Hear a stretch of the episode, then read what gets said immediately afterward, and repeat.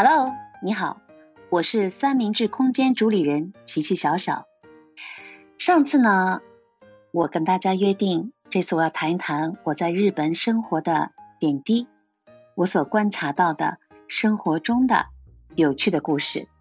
哎，我在生日本的生活，其实用一句中国人的古话就是“不打不相识”，真的，我真的是这样的。当然，刚开始去的时候。语言又不通，的确乖巧了一段时间，但是后来语言也通了一丢丢。同时，通过我的观察，嗯，也不叫观察，就是骨子里那股，哎，记得大家还应该记得我吧？应该我从小生活在新疆的大西北，辽阔壮美的地方，那里出来的人，我告诉你啊，真的二也好豪爽，义气。讲求追求的公平公正，正因为这种气息，所以按耐不住，就造就了我很多在日本的不打不相识的有趣故事。嗯，因为工作关系啊，我和医院日本的医院机构打交道还是蛮多的。嗯，当时因为接触的那些圈子里面有些来日本打工的人，他们呢就是日语不是最好。当他们需要去医院救呃治病的时候呢，呃就会我就会参与进去做个小小的翻译，和他们相处的时候，那就是通过我的观察，有太多有趣的故事。本来呢想分享一些这些小段子的，可是最近啊，我突然发现啊，有一个视频真的是击中了我。嗯，这个大家可能也会知道。也会可能无意间就忽略了，是怎么一个视频呢？是在朋友圈里看到一位朋友写着：“我竟然看完了。”诶，我看了，我就好奇的点开了他这一段那是一段日本东京的悲剧。首先，这个醒目的标题就出来了。的确，嗯，在我们新冠疫情发展到现在哦，我在日本还是有些朋友的。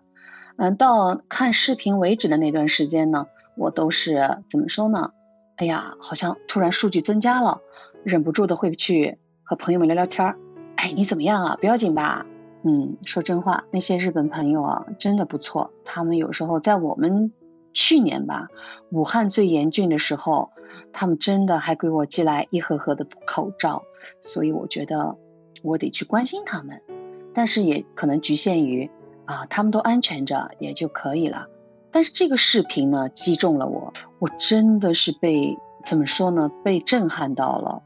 它内容是这样的：在日本东京这个繁华的城市里啊，一个五十几岁的新冠病症者是在家里的，对他呢又是糖尿病的并发症状，就是这样一个综合的一个症状的患者，他病情恶化了，他发出了求救，救命车就来了，但结果呢，就是来的救命车也到了。那个他们车上都有一个保健医生嘛，就跟他不断的在确认他的症状，同时呢，像这里一样的就是就近要就医嘛，就长时间的，就是花了很长时间和接受医院在线联系，这个时间不少，但是呢，没有医院肯接收，哎呀，他不断的努力，最后呢，好像有一个医院肯接收了，所以这个病患者呢就被抬上了救护车，但是呢，上了救护车之后呢。他们要准备出发的时候呢，保健医生又接到电话，意思说刚才的确认呢不够充分。如果这位诶诶糖尿病患者同时又是新冠病者的话呢，他们是不能接收的。那接下来就发现这个保健医生不停的寻找，不停的被拒。对他们家里呢，就是他的感觉越来越不好，呃，他的家属们也赶到了。然后呢，这个保健医生很负责任的。他在不停的寻找的同时呢，内心也知道了现实的残酷性，他就不断的给家人们和病人亲自解释了这个现状，希望他们理解。然后呢，他们也最终理解了，仍然就是答应了他，就是从救命车上再搬回房间。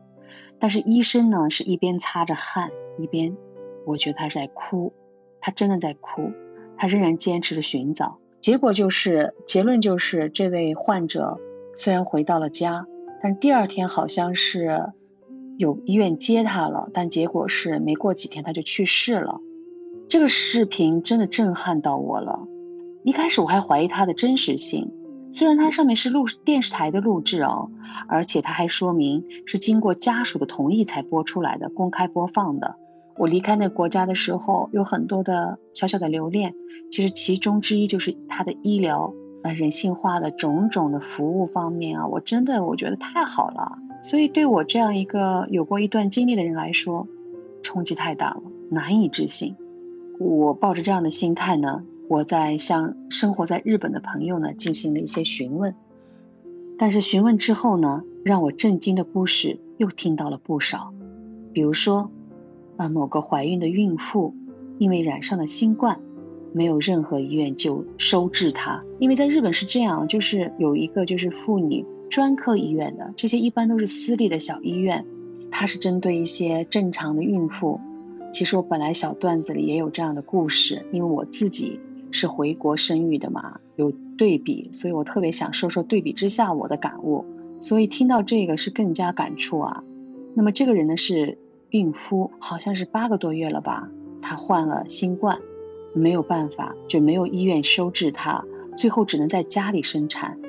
好像结果是因为婴儿早产，所以这个婴儿呢就夭折了，所以我就觉得太震惊了。同时，可能质疑的那当中呢还有点指责吧，所以呢我就觉得心情有点沉重。但是在准备这段就是和大家共享的小小的这样一个分享的时候呢，我突然想到我应该多去了解了解，就开始了一段。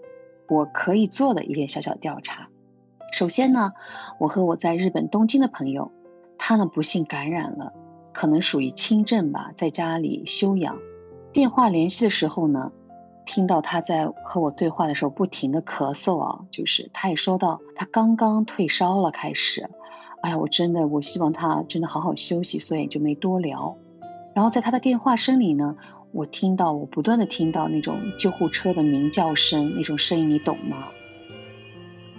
他是这样告诉我的，嗯，就是这样的。他说，就是的确有很多需要急需入院治疗的重症病人，因为呢，那个日本就是那个国家的系统是这样，你叫了救护车呢，他那个系统就会来接你，然后看了你的症状的确要去医院的情况下呢，他就会马上和。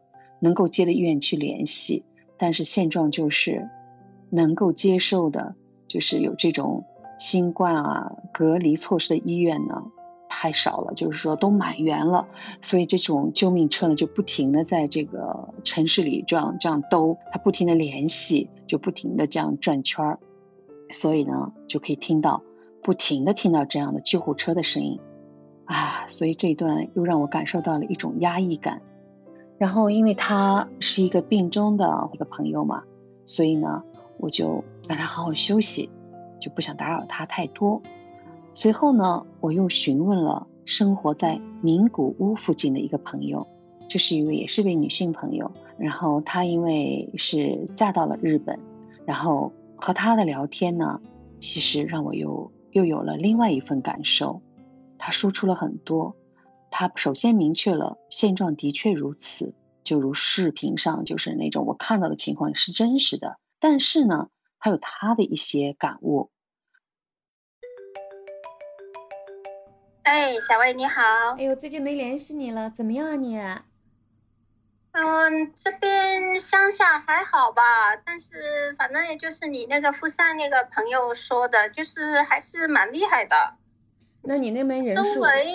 嗯，周围的话是没有，就是说直接的，现在还没有。比方说邻居啊，或者说 CDI 那种，好像都还没有。但是，呃，如果是看数字的话，好像是有点多诶。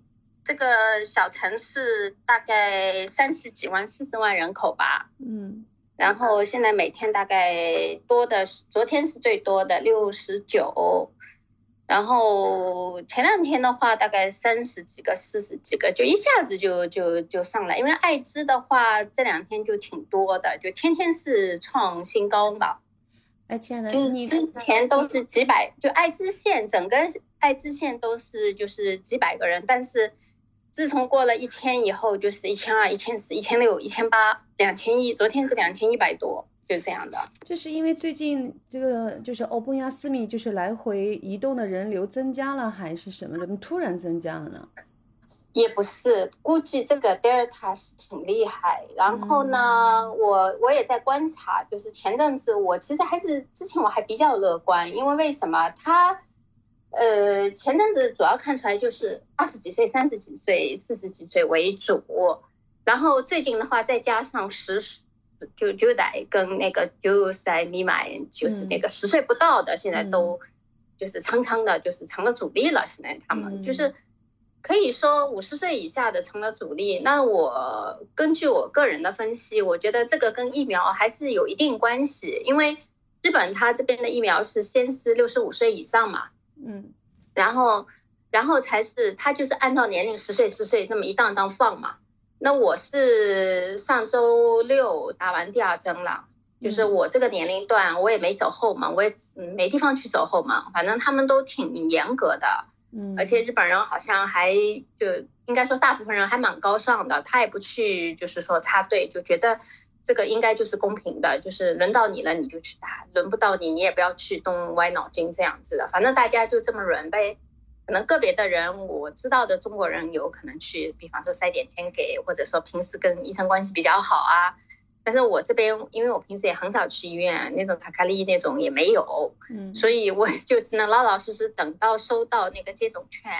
然后我自己去网上那个预约，我预约到就是反正还还我还算是，因为我比较想打嘛，嗯，那好多中国人在这里你知道的，他们整天看国内的那些报道，就说是国外的这个辉瑞，因为日本就打辉瑞跟莫德纳两种，现在又增加了那个那个那个阿斯利康，嗯，呃，之前就这两种，然后他们好多就说，哎呀，这美国的疫苗不能打，危险啊什么，因为他们从来不看日本的新闻，他们就看就看日本的呃中国的什么抖音啊，那个那个什么那那种信息，所以。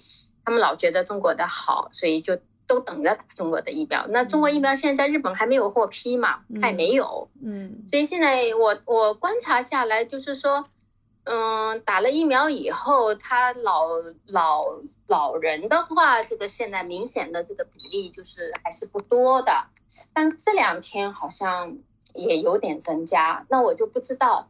而且增加的估计，嗯，昨天我看了一下这个，因为哎，那个我我住的那一诺米亚，它还挺好的，就把每天得病的这个年龄段都公布出来的，就是就是性别跟年龄，它年龄段，它也不叫年龄年龄那个年龄年龄段。那我看了一下，五十几岁的好像还蛮多的，嗯，但是真正六十岁以上的话，他六十五岁以上的话，好像也就是两三个，就那六六七十个人里边，我觉得两三个。那那我就觉得很正常，说不定他没打，也有可能老人拒绝打的也有嘛。嗯，然后这样的话，我我个人觉得就是说，那那疫苗还是有点用。呃，我我我个人觉得就是年轻人一个是不当回事，还有一个他就没有打疫苗，而且他们这种交际憋不住呀，这么久了，就是快两年了，就如果说。去年大家还都干嘛干嘛，那今年肯定是不行了，他们就该干嘛干嘛，还是挺多的。嗯，包括很多很多中国人就是聚会啊，什么旅游啊，我看他们一个也不落下。呃，什么代购，就是排队那种买抢购那些东西，我看他们都很积极的。反正我们两个基本上除了去超市买点吃的，基本上就不怎么出去，然后就在家里待着吧。现在这个情况，因为日本现在医疗，你说他崩溃吧？你你说的那两件事情我都知道，就是一个是糖尿病患者，他一直就阳性以后，他一直去不了医院，嗯，就找不到医院接收。还有一个就是那个孕妇，对，八个月怀孕八个月，然后也是得了那个以后，嗯，哎，然后就是没有医院接收，这个的确是个问题，因为为什么呢？这个是在日本的那个电视新闻上公开放的是吧？那个你你说的，因为现在好多那个视频号上好多人截了以后，就做成小视频在放嘛，就说日本怎么怎么崩溃了。其实这个就是正规的日本的那个电视台节目播出来的，前两天就有了，我看到的。那个医生叫田代嘛，对对对，那个那个就是保健所派去的那个叫田代，他都说到那个，我不知道小视频，因为我们没仔细看。嗯，我是看日本的那个新闻的时候，他有一段那个，他都哭的。对，就是。他找不到那个医院的时候，他就觉得那个很抱歉。对对。然后呢，但是他说了一句话，我也是同意的。嗯。他说：“呃，谁都就是不能怪谁。他说谁都不能怪。其实医院也是到了那个叽里叽里那种状态，医院也。”也很难，因为为什么？你你我我这次我在日本，就像你说的，你是你很为日本的医疗自豪。对啊。呃，我呢，这是待久了，而且结合这个新冠这个疫情，我也有一些个人的思考。我是觉得是这样的，日本的医疗好是建立在就是说它的那个普通的这个病，包括那个就是癌症这种治疗，我觉得它都是非常 OK，它的整个体系非常 OK。嗯。但是针对这个传染病，其实这个。疫，这个这个这个新冠啊，这个疫疫情啊，我觉得它不是普通的这个医疗，就是就是日本这么多年吧，可以说它按部就班的，就是它整个医疗体系，比方说你小毛病就到家里附近的那种马治 马那那种那种小医院，嗯。就他们不是叫马吉一下嘛，就那种，那那那个像街道那种诊所一样的那种地方去，嗯，因为我觉得它就足够了。就是说，你你小毛小病的话，他给你看一下，那个用点药，那压不下去，他再把你推荐到大医院。我觉得它整个体系非常好。就是说，大医院的就是比较好的医疗资源都是给真正需要的人，不需要的人就在小医院解决了，而不像中国，包括上海。大家一股脑都拥到三甲医院，把那个医疗资源给冲垮了。嗯，其实现在日本的问题就是说，它所有的这个整个原来这个优良的这个医疗体系作用发挥不出来。为什么呢？就是能接受新冠的，就是那些大医院，就是有那些呃，比方说隔离那个负负氧、负压那个病房啊什么的。那小医院是没有的，而且反过来说，就是说小医院它肯定是追求利益最大化的。对对对，就是人道主义是一方面，它人有一些人文精神，这这个肯定是有的，但是它更多的是注重自己的利益，你说对吧？他不会说说我是要救死扶伤，我要把呃把一切丢了，我把自己的那个医院改造成这个隔离病房，他完全是可以做到的。嗯，但是，一他这个自己为什么他凭啥呀？他医生本来医生小医生日子都过得挺好的，年收一两千万、两三千万，小日子过过，对吧？我就打理一些这周围的这些教练客户就可以了。我干嘛我把自己折腾进去啊？所以他的那些平时你你那些觉得很很叫得硬的这些医院。通通的一概的没用，那么大家都拥向大医院，那么大医院这个病床肯定是有限的，嗯，然后呢，你也不能说因为这个疫情，然后把其他的那个病人拒之于门外，也不可以啊，你很多病人也是需要得到医疗的呀。你看那个，包括那个，就是孕妇，我去的理发店，就我家附近的那个理发店，就是她也正好怀孕了嘛。嗯。然后也很巧，就她前前阵子就就上个礼上上个礼拜吧，就已经那个应该是生了。嗯。她当时就跟我说，我七月份最后一次去的时候，你说的这个是上海那个日本人，还是你在名古屋的？我在这里也是很巧，我一来他对，我有点跳，嗯。对我，我也是觉那天我就很惊讶，我因为我看着他，我我我一月份回来的嘛，我两月份还是三月份去找，两月份我找他理发的所以，我感觉他有点怀孕，但我没好意思问。等到我再下次去，大概三三四月份的时候去，我就觉得明显的，我就看出来了。哎，我说我说你你又当妈妈，因为他前面上面有一个女儿了嘛，他说是，嗯，然后就就反正就就就他就当时就跟我说，他说他特别担心得新冠，我说为什么？他说：“你想，他说日本的他产科医院、妇产科医院就是都是专门的吧，你知道的对吧？都那种小小的专业的。嗯，他说都是就是一直在那个产检啊什么，而且都是老大爷在那里出生，就对他的情况都特别了解，就嗯，就之前给他接生的。他说万一他得点新冠，那家医院就没法接受他。嗯，因为因为妇产科医院不可能有这些能力去处理传染病，而且你会影响到别的孕妇。那么他说，如果是。”当时他跟我说这话的时候，大概七月中旬嘛，他他八月中旬生，就是他一个月以前，他也是干到，他是干到一个月以前，他就跟我这么讲，他说如果我，呃，在这个一个月期间得了什么问，我有什么新冠的话，他说我就要重新找一家综合医院接受我，嗯，那么你就很难保证综合医院正好有那个妇产科的那个新冠病床给你，你说是不是啊？他他他，其实我也很，你你这个朋友也得新冠了吗？没有吧？他就他没有没有没有，他担心，他就说他说他他不能得，他得了会很麻烦。你想他是属于那种家里都是就是公公婆婆就住在他前面那栋房子里，就他们都自己的一户建嘛，他住在后边，然后跟她老公，她老公是丰田公司里边那个就蛮稳定工作的，家庭就都属于蛮好的，然后家里人也都就感情方面都很好。他都这么担心，他就说我我很担心，他说很焦虑的回我说是我很能理解。嗯，你想那个女的，你知道怎么回事？是单亲妈妈，你知道吗？嗯，就是就是那种属于日本日本现在也有很多这种就是在贫困线上都是单亲家庭。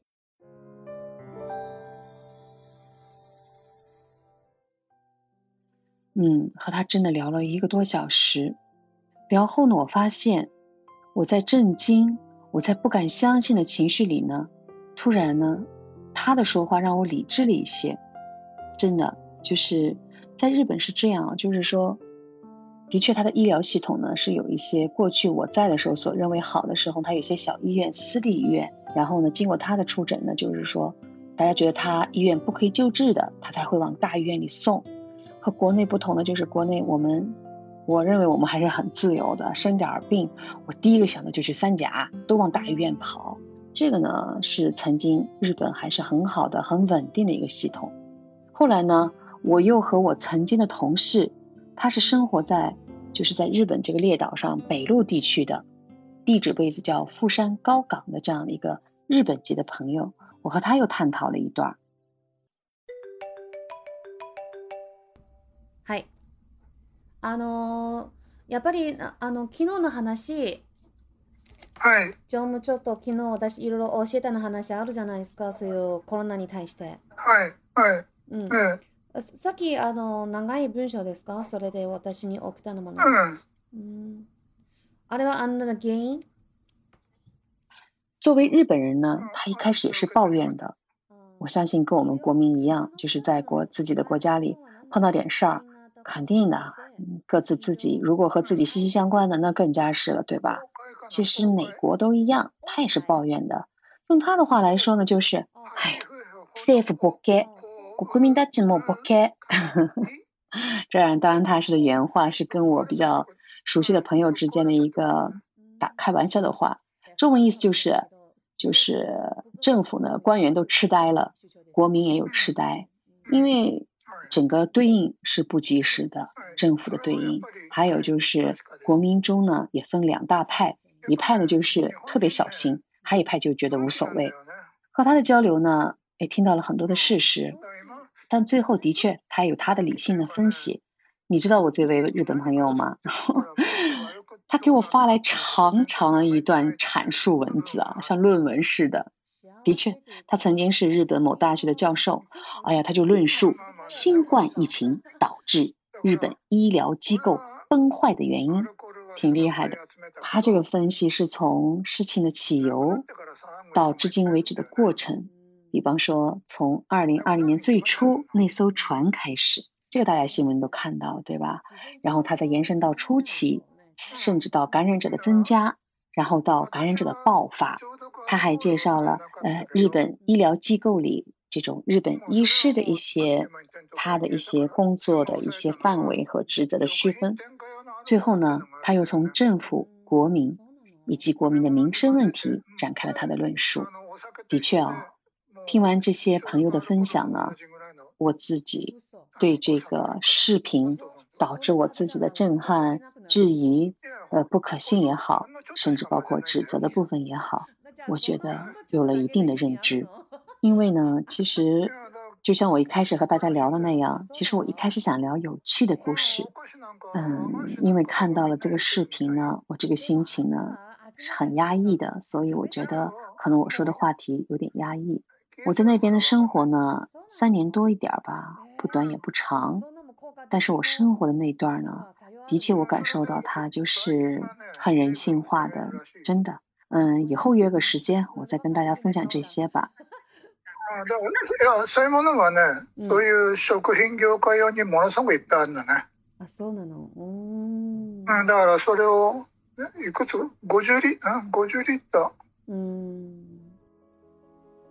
我相信大家也理解，日本的医疗系统是先进的，因为在疫情爆发之前，大家都知道我们国内有很多所谓的高端的健康体检为名的特殊旅游。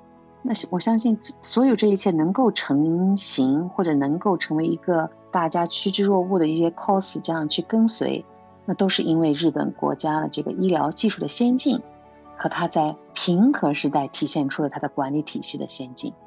所以听了这么多朋友的分享，只能这样说：我作为一个普通人啊，我只能说，可能太满足于某种状态的时候呢，却失去了紧急状态下的对应，上到国家。吓到国民，也想说，也因为曾经本来我想感触的有趣的故事里面所体现的那种太好的系统，也是他们的骄傲，现在也是他们禁锢自己的地方。对我来说，我真的不想往深的探讨这些话题，我只想说，嗯，日本的当下呢很残酷，我相信他们会尽快的战胜的，也希望他们都顺利的度过当下的难关，也衷心的祝愿远在日本的朋友注意自我防护，保重身体。早日恢复平静。